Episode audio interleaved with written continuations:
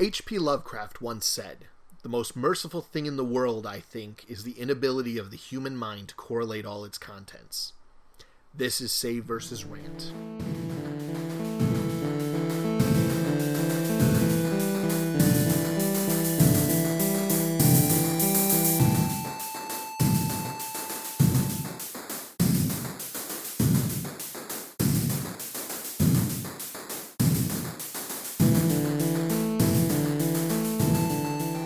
Welcome to Save vs. Rant, the Everyman Gaming Podcast. I'm John. And I'm Jeremy.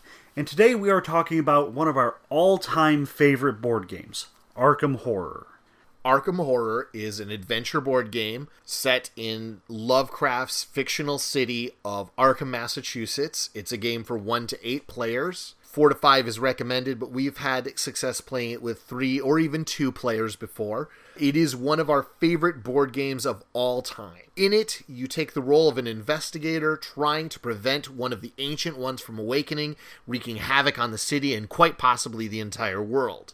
In order to do this, you have to close portals that the Ancient One opens to other worlds, and eventually, when you close enough portals, the Ancient One is defeated. If the Ancient One opens too many of these portals, you do get one final battle with the Ancient One that is a very difficult uphill fight, most likely resulting in your defeat. But if you do defeat the Ancient One in this last ditch effort, you can still salvage a victory, even though you didn't successfully stop it from awakening. Now, this is a really big game with hours and hours of adventure in it. And we love this game, and we're going to be gushing about that for the next half hour or so. But before we do that, we really should kind of preface it with the negatives, kind of give you the downsides of this game. The first one, and probably the most important one, is that this is a big game. It is a heavy box, and the area that it requires is huge.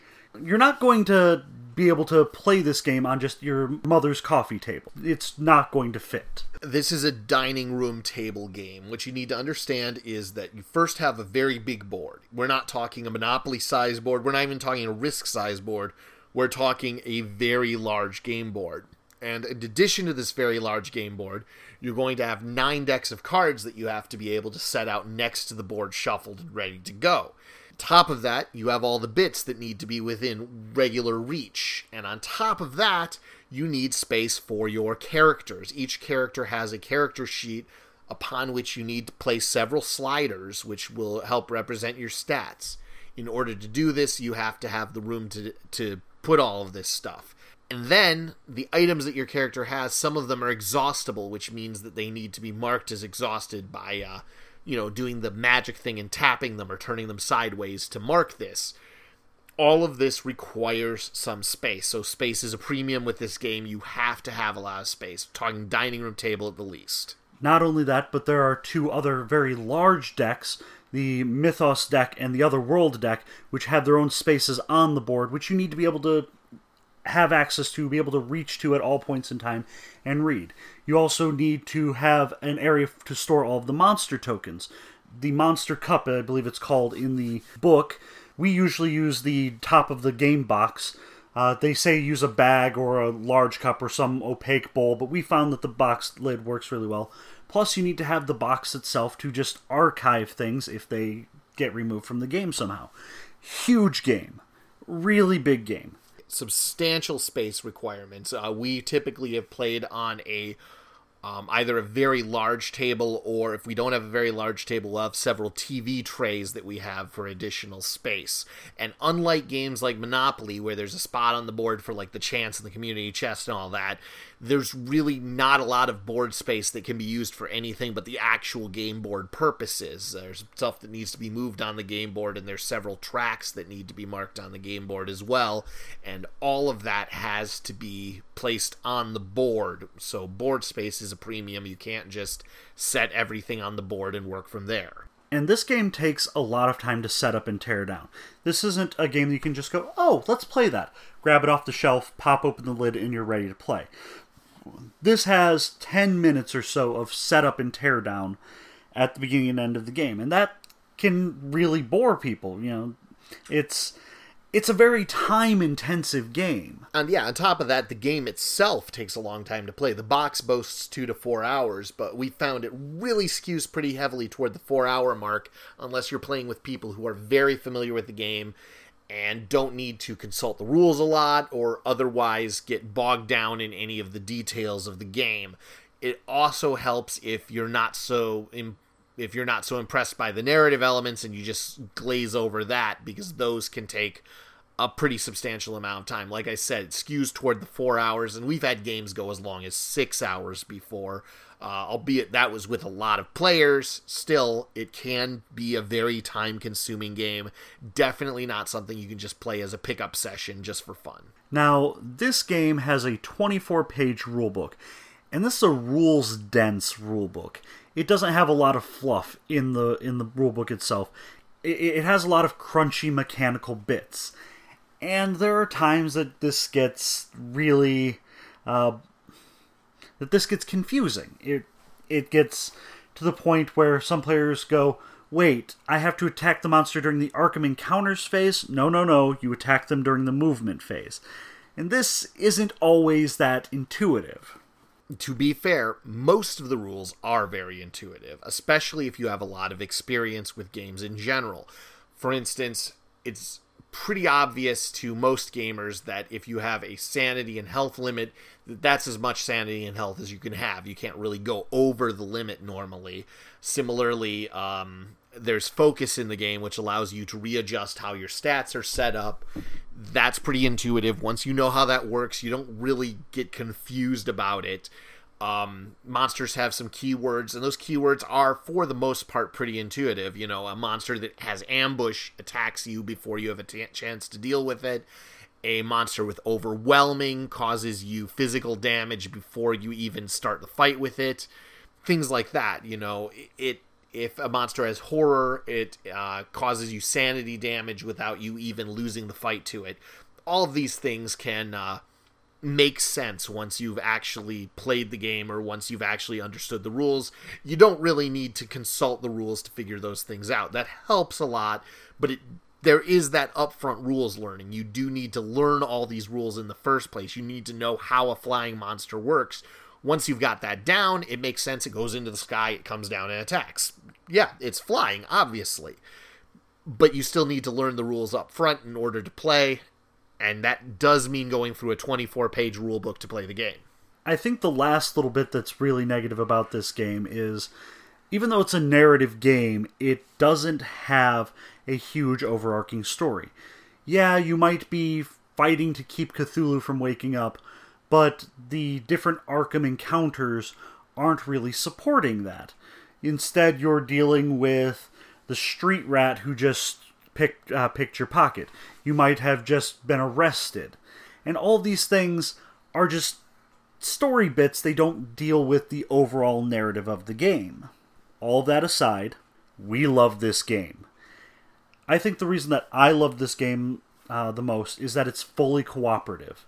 As far as board games go, most of the time you're playing against one another, or sometimes it's most of the players versus one other player in a D&D DM fashion. No, in this game it's all players versus the game. And it's not an easy game. There have been a number of times that we've just lost this game.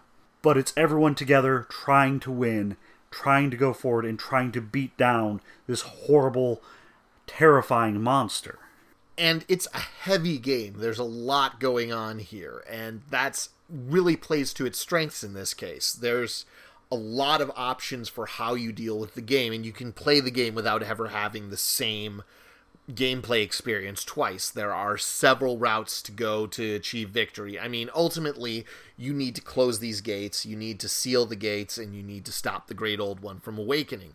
How you approach that can be different based on things like what characters you choose or what characters are chosen for you if you do it randomly, what specific strategies you choose to pursue what methodology you use, what locations you choose to focus on. All of these are options that give you choices in how to approach the game. For instance, we've played entire games where no one ever considered trying to become deputized or taking out a bank loan or anything, but those options are still strong. We didn't choose not to do those things because they were bad choices or something like that.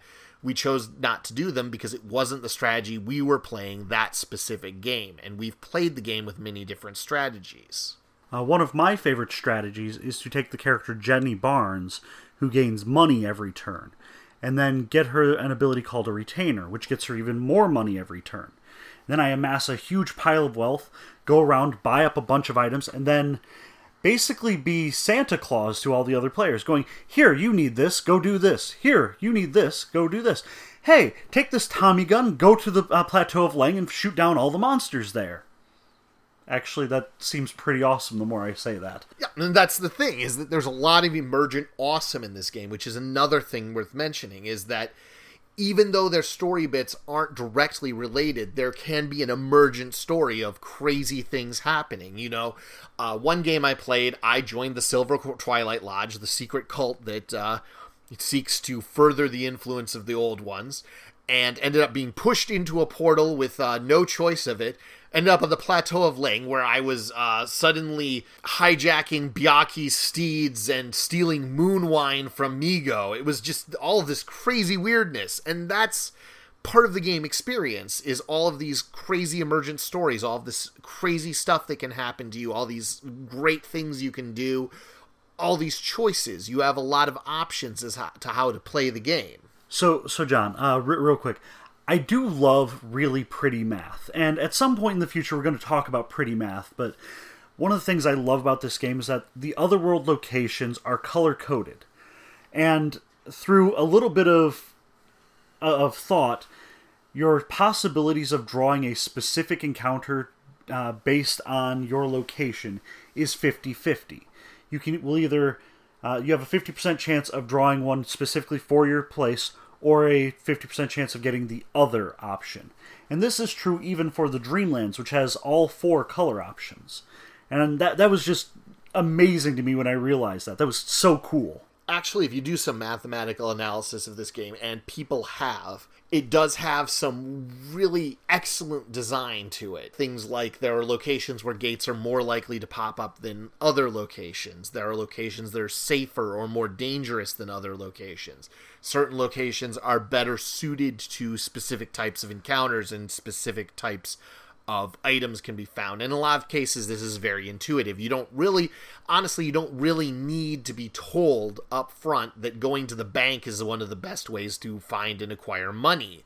You know, you don't need to be told that if you're looking for a clue, the newspaper might be a good place to look all of this is pretty intuitive. It doesn't really require a lot of explanation. Having said that, if you do want to dig into the meat and potatoes of how the rules work, you can find that a lot of thought was put into this. There's a lot of design that went into this game and a lot of real consideration for how the game would play out.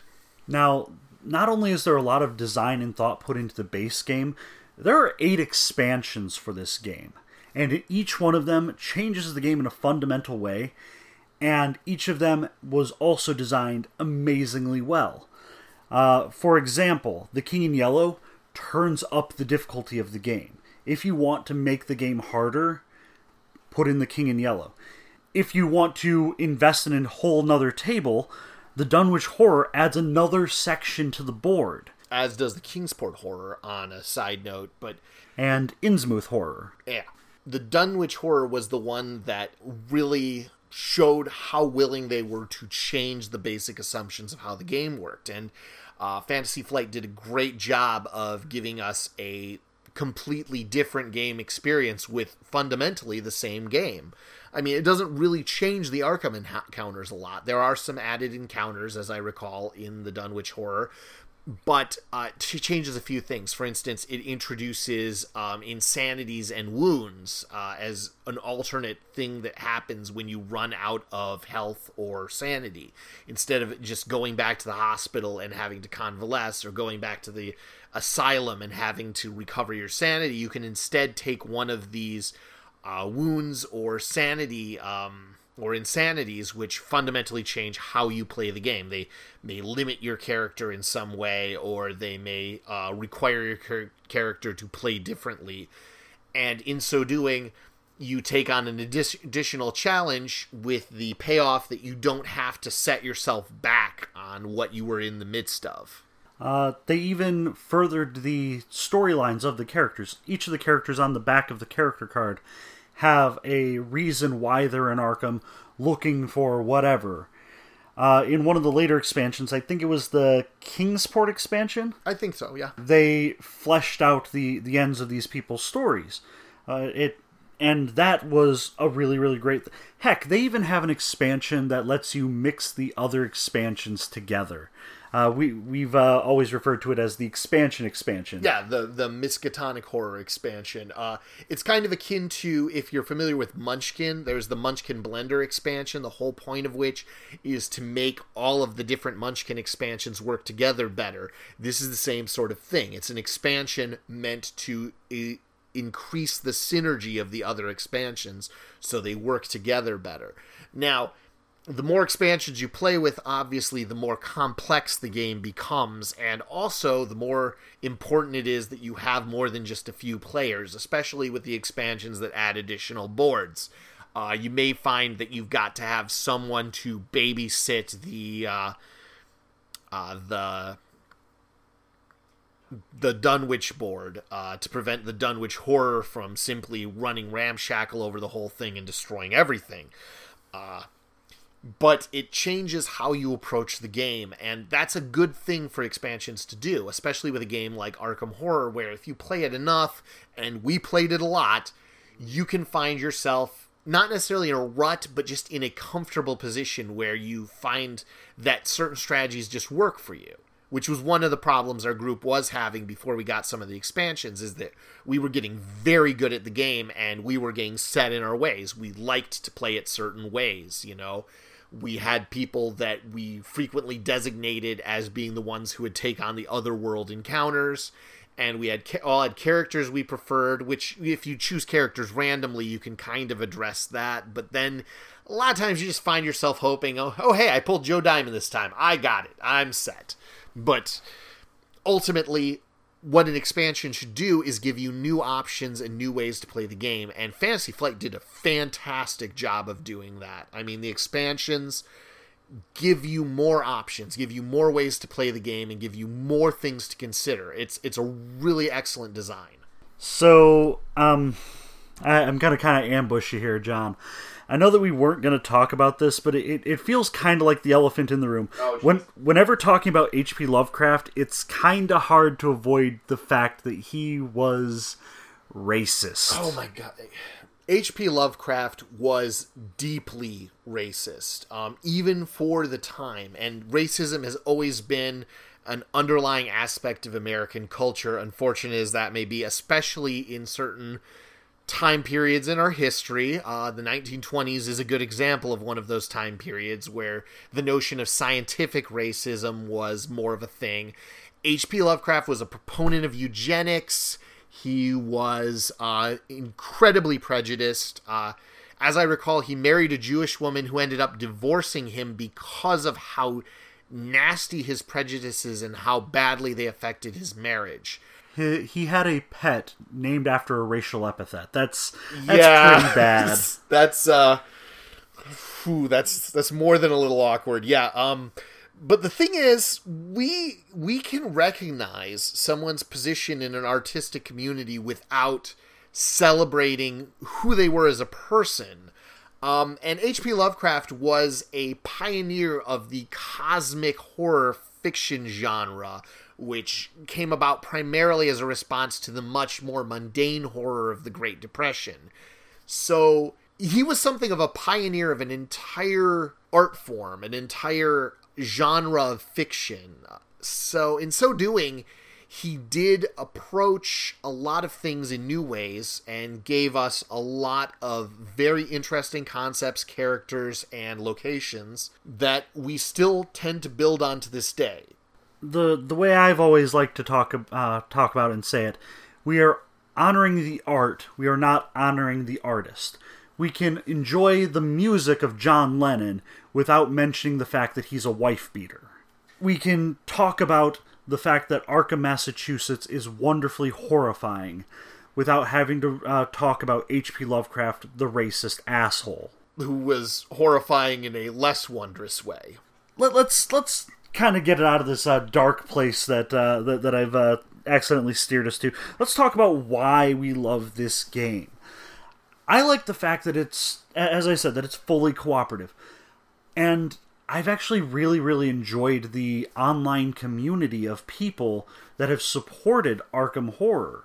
Uh, online in the forums, there are people who can answer any rules questions. There are people that have made custom fan expansions. There are dozens of fan expansions, and some of them have actually received a lot of praise. Um, uh, there, yeah, there are a few in specific that uh, are recurring themes among people who uh, have an interest in the game. The Gilman Memorial exhibit, for example, replaces the exhibits that are found in the Curse of the Dark Pharaoh expansion, and it's one of the most favored fan expansions. Another very popular fan expansion is the Door to Saturn, which adds an entire um, element of expeditions where the investigators go off to Antarctica or Arabia or Oceania or even Mars and have to replenish the clue tokens available for Arkham. And it, it changes again how the game is played, which is what a good expansion to a game does. There's an entire suite of tools uh, originally meant specifically for the game Arkham Horror, which now support uh, several games. Strange Eons, the uh, the software that allows you to build uh, additional encounters, items, even boards, and it actually is an excellent tool. We used it to make custom investigators for ourselves because we're narcissistic like that. That's just how it works. We've played numerous games where not a single player is playing a base game character. They're instead playing themselves, which actually was really, really upsetting the one time that you got devoured in the Dreamland. Yeah, that was that was pretty terrible. Everything was going great. We were winning really well. The Dreamlands are one of the safest locations in general as far as the other worlds are concerned. And we're just trucking along, everything's going fine. And in the Dreamlands, it's like, you know, make it's like make a uh make a fight check. Okay, well, I've got four dice on a fight check. Should be fine. Oh, I failed. What happens if I fail? You are devoured. Oh. I was devoured. I've been devoured. This is this. It was actually a really uh, great gaming moment because the whole room went quiet and we were all just staring at me as I. I'm like, I was devoured. That's just all there's. I'm just dead. and we get moments like that. I, I do have to give a shout out to the creators of this game, Richard Launius and Kevin Wilson. They've made such a wonderful game, and Fantasy Flight Games have supported this game so well with the expansions. We we I don't think we've played another board game where we've had so many interesting little story bits, like uh, the time that it was okay. We must sacrifice the child. Wait, wait, wait, wait, wait. The prophecy said it just has to be a drop of throat's blood. Oh, really? no, I was lying. And just a horrifying moment like that. Or the thought of digging up a, a corpse from the graveyard to get a Frankenstein's monster esque thing, only to realize that even doing that is just a drop in the bucket in terms of cosmic horror. We have such wonderful moments here, and I cannot say how much I love this game. I I will go on and on and on about how much I love this game. Arkham Horror is one of the examples of what we call the box of awesome concept. It's not specifically unique to Fantasy Flight, but Fantasy Flight pretty consistently delivers boxes of awesome. And I, I have to praise the company on doing such a great job of this. Fantasy Flight, along with uh, a few other companies, Days of Wonder being one of them, but Fantasy Flight does a great job of delivering these boxes of awesome where when you open it up there's all these bits all these items and they do a great job of delivering on it uh, Sentinels of the Multiverse is another one of those games that I like to point out is a box of awesome. You open it up and suddenly you're playing comic book characters. The box of awesome concept is just uh, something that w- we've talked about on numerous occasions between ourselves. This idea that some companies, that some games are these just amazing experiences with all these multifaceted concepts behind them that give you so many options, so many cool interactions, so much going on. And Arkham Horror is to us the quintessential box of awesome game. It is the game where everything that's in it contributes to an awesome game experience, gives you an excellent adventure game that takes you to uh, distant locations in times long past, doing amazing things and taking on impossible odds. All right, so we, we've been talking for a while about Arkham Horror, one of our favorite board games. The next next episode we have, we're going to be talking about games that it's not necessarily games that we hate, but more of games that just missed the mark. Yeah, everybody's got games they just do not like at all. Monopoly is one of my uh, favorite examples of a game no one should like. But uh, but we're not going to be talking about games that we hate. We're talking about games that did not do what we had hoped that they would do, that took us to somewhere that was not as amazing as we expected, or ended up being a letdown or a disappointment. That, that didn't follow through on the promises that they made. So, with that said, thank you once again for listening. Please check out Arkham Horror if you get a chance. Find one of your friends that has it, go to your local game shop, see if they have a demo copy for you to play, or take us at our word and buy a copy of the game yourself. We love it. We hope that you'll love it. Thank you so much for listening. Children accept many things adults will not accept, since the world of a child is a constant revelation without any need for knowledge of cause and effect.